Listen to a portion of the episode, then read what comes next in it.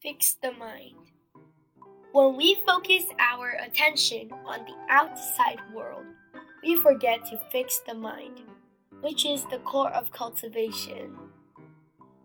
When judging others are wrong, we must try to understand the true intention instead of being caught by formalities. When accepting others as good, to observe their action is enough. We do not need to dig their intentions. This is the key to self cultivation, also the prerequisite of helping others. Many people do it the other way around. Seeing others as fault, they keep on criticizing and repelling them, with no patience for explanations nor intention to understand them.